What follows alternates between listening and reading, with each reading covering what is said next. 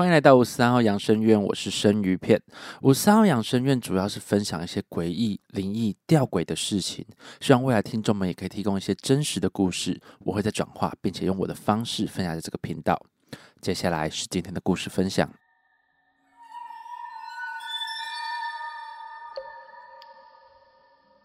故事：意大利旅馆。感谢灵异公社的匿名网友愿意分享这则故事，谢谢你。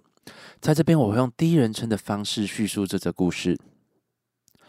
记得年轻时参加过一团意大利的美食团，那时候的意大利都还没开始使用欧元。由于行程多，我们到达某一座很有历史的山城时，已经是接近傍晚，快要天黑的时候。山城里面已经没有什么游客，连商店大多数都关门了。实在是没有办法好好欣赏这座很有风味的小镇。听导游说，这里的人大部分只在白天在这边开业卖东西，晚上就回去山下的家，所以人很少。我们逛了一圈，吃完风味餐，就来到山城里的旅馆居住。这间旅馆沿着山城边缘新建，以前似乎是贵族的家，现在改建成旅馆。里面布置复古华贵，但空间并没有很大很宽，属于狭长型的建筑。由于早期这座山城还没有很高的知名度，这间旅馆今晚只有我们这一团人入住。导游分配完房间，发觉团员中只有来自高雄的我和我姐，以及另一对也是来自高雄的年轻夫妻，房间被分到二楼。其他中北部的团员房间全部都在一楼，我们没有多想，就这样拖着行李来到了二楼。或许是因为没有什么旅客吧，所以二楼走廊没有开很多灯，显得比较黑暗。年轻的夫妻房间是二零一号房，而我们的房间却是二零三号房，中间隔了一间二零二号房。当我和我姐拉着行李经过二零二号房时，我姐看见房门被拉开一道细缝，里面是黑的。我们经过后又迅速的关上。我想应该是住房的人好奇是谁来了吧。我们不以为意，打开自己的二零三号房门后进入，在房间里休息、整理东西和聊天时。我们听到有人敲门的声音。当下我们以为是导游在巡房，所以我们打开门看，门外却没有任何人。关上门，我们没有多想，继续做自己的事。再次听到有人敲门的声音，我们就不厌其烦的再次打开门，门外依旧无人。奇怪，是我们听错了吗？还是这里的房间隔音效果不好，隔壁在敲门，我们房间也听得很清楚呢。安慰了自己，找了个理由这样想，所以后来再听到敲门声，我们就一概不理了。多年后，每当回想这个事件，突然觉得麻瓜的体质也是很好的，完全没有知觉。这一晚，我和我姐是平安度过，睡得很好。所有杂声都当作是隔壁没水准的外国人制造出来的。天亮了，我打开窗户，哇，外面是辽阔的乡间风光，真的很美。转头看见隔壁同团的年轻夫妻也刚好伸出头看风景，我们就互笑了一下，但在对方的神情中，有种看见熟人如释负重的感觉。当下我没有察觉，我们就去吃早餐了。吃完早餐后，我们回到游览车内。高雄的年轻夫妻刚好坐在我们的座位后侧。我和我姐聊天聊到昨晚隔壁没水准的房客和敲门声时，后面的夫妻插嘴了，跟我们说：“你们也有听到敲门声哦？”我们说：“对啊。”还把隔壁我们经过时开门偷看及后来一直进出房间敲门的事情都说出来。年轻夫妻确实脸色越来越不好，后来他们开口说道，我们才知道发生什么事情。原来这间旅馆昨天只有我们这团人入住，连散客都没有。一早他们有跟导游确认过，所以不知道为何中间隔了二零二号房，而且年轻夫妻的房间也发生有人一直敲门的事情。打开门之后也是没有任何人，所以他们干脆把门锁起来。没想到后来房门的喇叭锁一直响了一整晚，像是有人在疯狂的转动他的喇叭锁的感觉，就像有人想要进来，但是进不来，所以一直快速的转动那个喇叭锁，吓得他们一整晚都不敢睡，眼睛直睁睁的看着喇叭锁，生怕门被打开。直到天亮，声音消失了，他们才赶快开窗，让阳光射进屋内。此时，我和我姐惊愕之余，也庆幸我们没有发生这种事情。大概我们身上都是有带能辟邪的天珠的关系吧。事隔多年，记忆有些疏落，若不是很清晰的地方，请大家见谅吧。其实很多旅馆，我认为都是这样。很多时候，它里面有空房间，但你确定里面真的是没有人吗？或许里面也有另外一个世界的朋友在里面休息吧。但我认为他们只是暂时休息，并不是占地为王。当然，撇除掉那些在里面做傻事的人们，那种我就不敢说了啦。其实我每次进到旅馆，都会有点像是开惊喜包的感觉。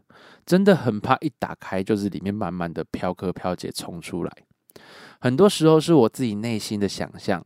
那我的方式会是这样：我每次到旅馆都会敲敲门，然后跟他们说不好意思打扰了，然后把门打开，可能过了十秒左右，我才会进去。曾经有朋友问我说为什么要这样，我笑着回答他说，有的时候他们在空房间里面休息。你跟他们知会一声，他们可以有时间出来这个房间，不要互撞，这样不是比较好吗？互相尊重，我想这应该也会让很多事情变得比较轻松吧。各位听众，你们住饭店旅馆的时候有什么必做的事情呢？欢迎你们分享给我哦。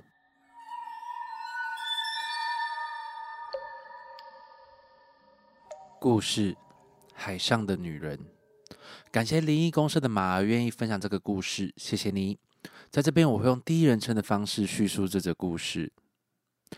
我的父亲是名军医，小时候对他工作的印象是每隔一段时间就会到不同的地方上班。我常跟着他跑，最后落脚的地方是马公军医院。因为他也常要去各岛屿的卫生所值班，所以退役后就选了个是喜欢的岛屿住下来开业。这个岛屿名叫湖景屿。当时湖景国小一个班约十五到二十人，岛上算蛮封闭的，嫁娶都是岛上的人。也因为人少，所以消息流传都颇为灵通。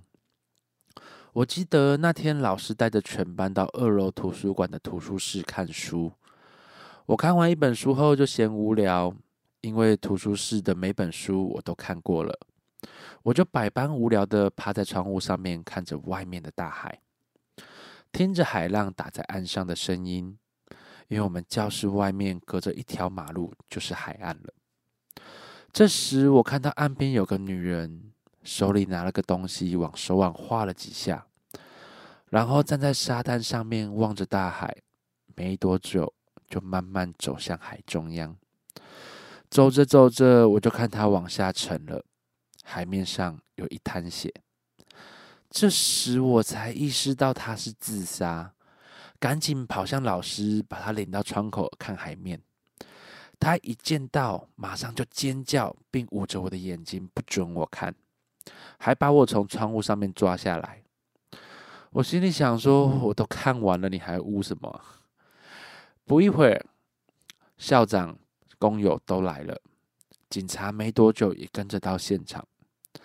中午放学回家的时候，老爸回来跟妈妈讲说人走了。原来老爸被找去看今天早上自杀的女人。听妈妈说，她上次吃药没有死成，这次割腕又投海，到底是要有多大的决心啊？听他们两个八卦的内容，简单的说就是这名女生她的婚姻不幸福，老公外遇之类的。我们吃完晚饭，诊间又来了一组人马，原来是蔡先生他喝醉了，跟人打架时勾到大血管，一路流进诊间。蔡先生想到二楼找爸爸，就流了一大滩血在上二楼的楼梯口，老爸就小心的帮他处理伤口。但发现伤口需要精细的缝合仪器缝合血管，就赶紧叫渔民开船把人送到马公医院，赶在十二点全岛熄灯前把人送走。这一天事多，大家都累了，也赶快就熄灯睡觉了。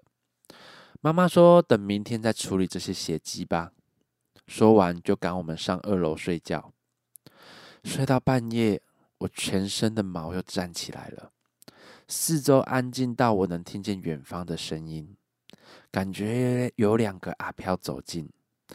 两个阿飘跟一位刚打鱼回来的渔民用台语打招呼，说：“阿登来呀哦，阿吉阿里刚我好。”渔民回说：“回来了，还可以。”就笑着从我们家门口经过。一般来说，渔民都是凌晨四点回来。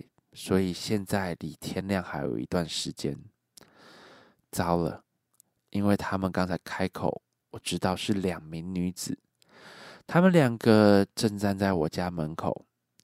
其中一位说：“啊，你来找医官做什么？”另一位女子就说：“我这次把手腕划了个大口子，好难看呐，想找医官帮我缝一缝。”说着说着。听到他们两个的声音出现在诊间的门口。我们家的门是老式的大木门，有上下两个大门栓，极难开的。他们居然进得来，我紧张的爬了起来。这时，我妈拉着我，叫我别出声，因为她也吓醒了。我们就这样一动不动的趴着，屏着呼吸，大气都不敢出。就在那两名女子准备走上二楼时，只听到其中一名喊叫说：“啊，有血！怎么会那么大滩的血？哎呦，沾到了啦！”另外一名女子说：“哎，我看今天没办法找医官了，我们改天再来好了。”说着，两位就走出诊间，慢慢的往屋外走远，消失了。我和我妈冒着冷汗，就 感谢蔡先生的血救了我们。但是他们说还要来找我们耶，我们要不要搬家？如果他们再回来，我们该怎么办呢？有的时候阿飘也是有需求的吧？我觉得看完这个故事，我觉得蛮可爱的。但是在这边还是要宣导一下哈，很多时候自杀是没有办法解决任何问题的。现在社会因为害怕责任，所以对很多事情都很冷漠。或许哪天只因为你的一句话或是一个念头，可以让这个想不开的人活下来。虽然这样很鸡婆，但有时候就是这样子，缘分，缘分，很多的缘分就是这样产生。在绝望的时候，或许只是要一个陪伴、一个倾听，或是一个安慰，就可以让你有继续的勇气活下去。各位有忧郁症或是正在低潮的朋友，如果你们现在正在收听，我也还在低潮吼，但我想跟各位正常人说，不要叫我们这些忧郁症的人或是低潮的人不要想太多，那就是叫肠胃炎的人不要拉肚子一样残忍。他们需要的可能就只是倾听跟陪伴。或许他们还在自己的执念中盘旋，让你很想要扒下去。但是陪他熬过这个 moment，或许对他来说就是海阔天空了吧。老话一句，自杀只需要一瞬间的勇气，活下去需要一辈子的勇气。我希望我的听众们都可以拥有一辈子的勇气，好好的活下去。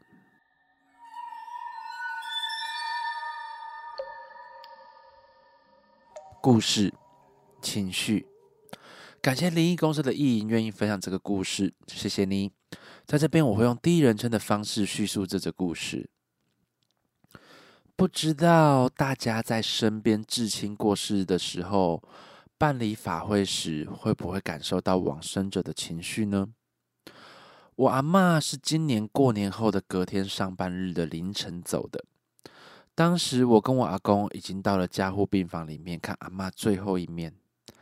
护理师说阿嬷走得很安详，并没有任何的挣扎跟痛苦。在我们进来加护病房前，阿公特别交代我们不能哭，要让阿嬷安心跟佛祖去修行。就在护理师替阿嬷更衣完，已经叫地下室的生命礼仪公司来带阿嬷下去前，当时我一直盯着她的脸看，因为一切都来得太不真实了。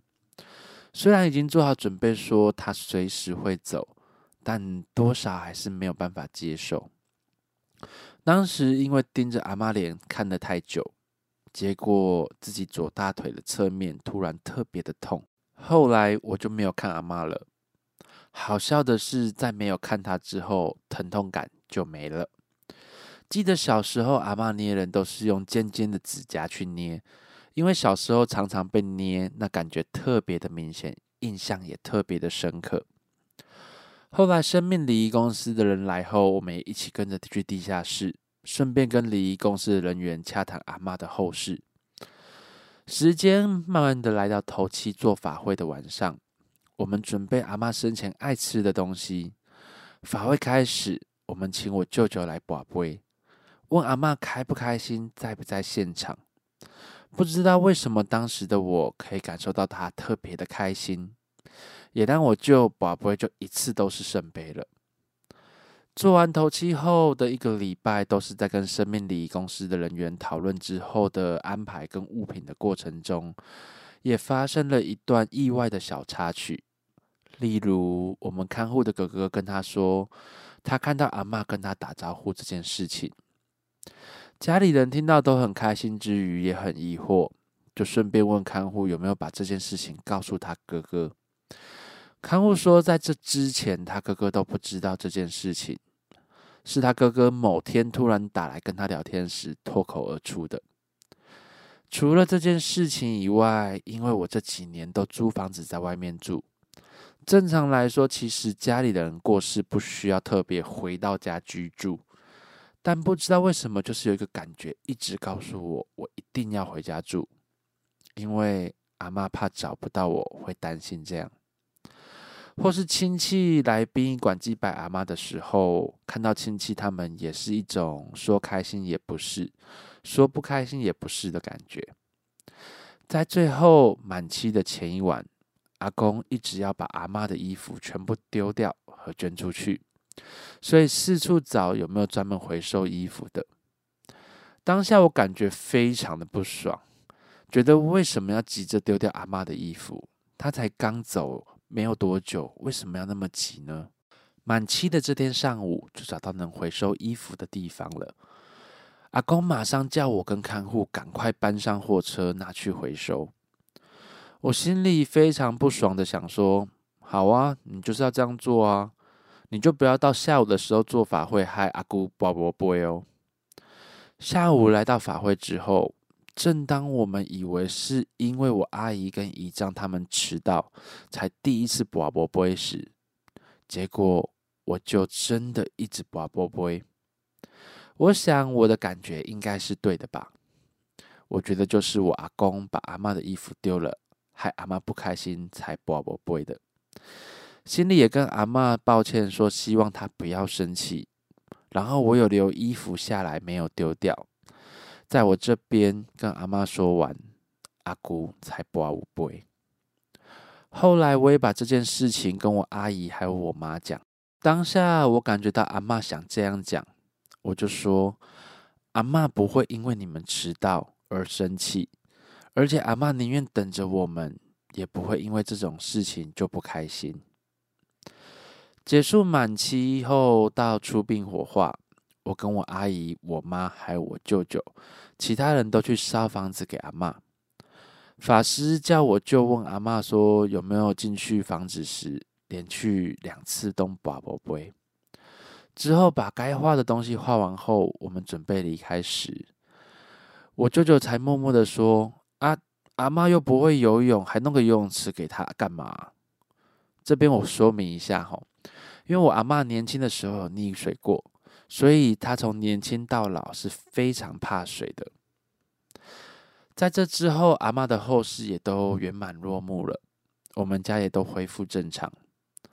不过说起来也很奇妙，我们家有梦到阿嬷的人，只有看护我舅跟我姨丈，至于我阿姨、还有我妈、还有我，都没有梦到。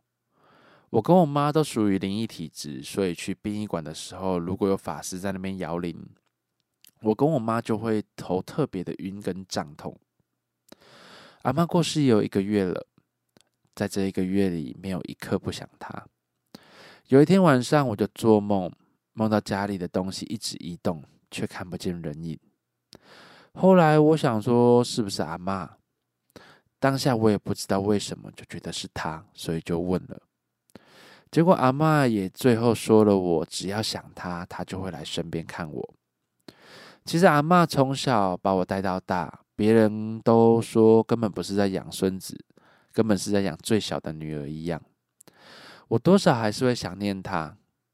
阿嬷走前是没有回光返照的，所以对我们一家人来说是很错愕，也很难过。当时医生也说，拔管放弃治疗后，大概一个礼拜就会走，但没想到一切还是来得太突然。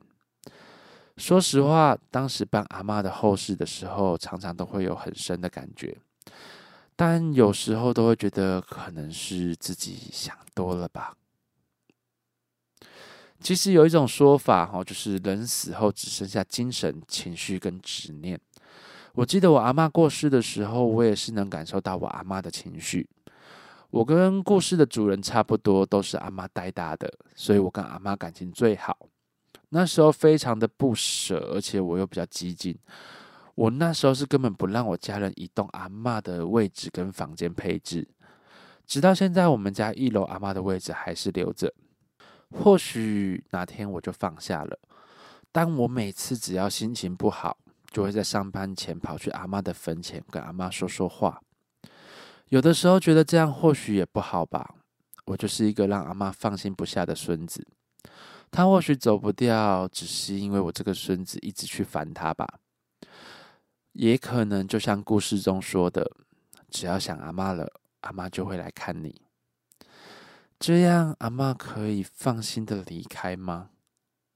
有的时候不是这个灵魂肯不肯离开，而是在现世的人让不让他离开吧。虽然我说得出这样的道理，但是我还是做不到了。各位听众呢？你们是否有感受到离世家人的情绪过呢？欢迎分享给我哦。